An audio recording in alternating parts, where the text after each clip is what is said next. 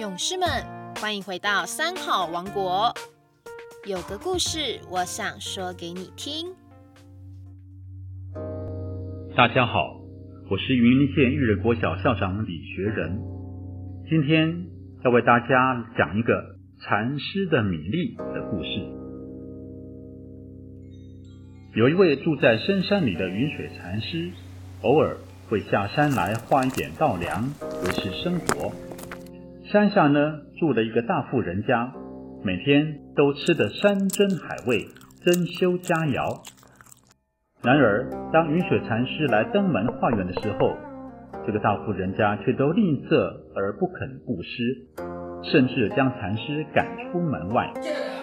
化不到缘的云水禅师看到大富人家水沟里流出的剩饭米粒，觉得非常的可惜，于是就捡了起来。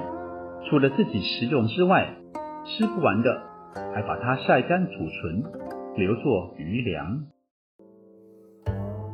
有一年呢，一场大火把大富人家的房子都烧尽了，偏偏还遇上荒年，又淹大水，连村民百姓也是贫穷无依、饥寒交迫。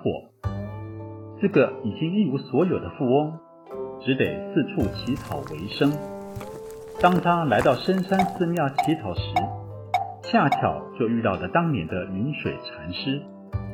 禅师啊，看到这个当初的富翁如今穷酸饥饿的样子，赶紧端出一大碗香喷喷的饭菜来给他吃。富翁随即狼吞虎咽吃了起来，并且再三的感谢。云水禅师就笑着说。不必谢我，这本来就是你的。富翁表示不解，怎么会是我的呢？雨水禅师就把事情的前因后果说了一遍。富翁这才知道，手上的泥饭原来是自己当初家门口水沟所流出的米粒。富翁感到非常的惭愧。当场痛哭流涕，并且立誓要痛改前非，从此重新做人。求得好运是大多数人都向往的。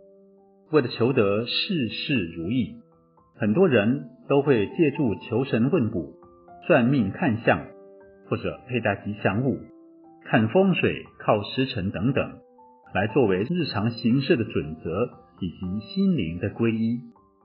其实啊，命运是掌握在我们自己手中，是能够由自己改造、由自己做主的。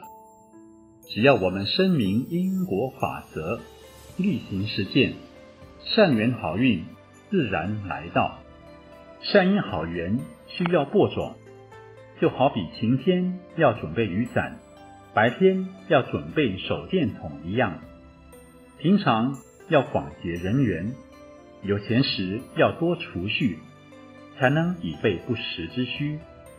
像是一句好话，一点善缘，多努力，多奉献，多运动，多读书，多修持，储备了好姻缘，当然也就会有好的果报。您想要来点好运吗？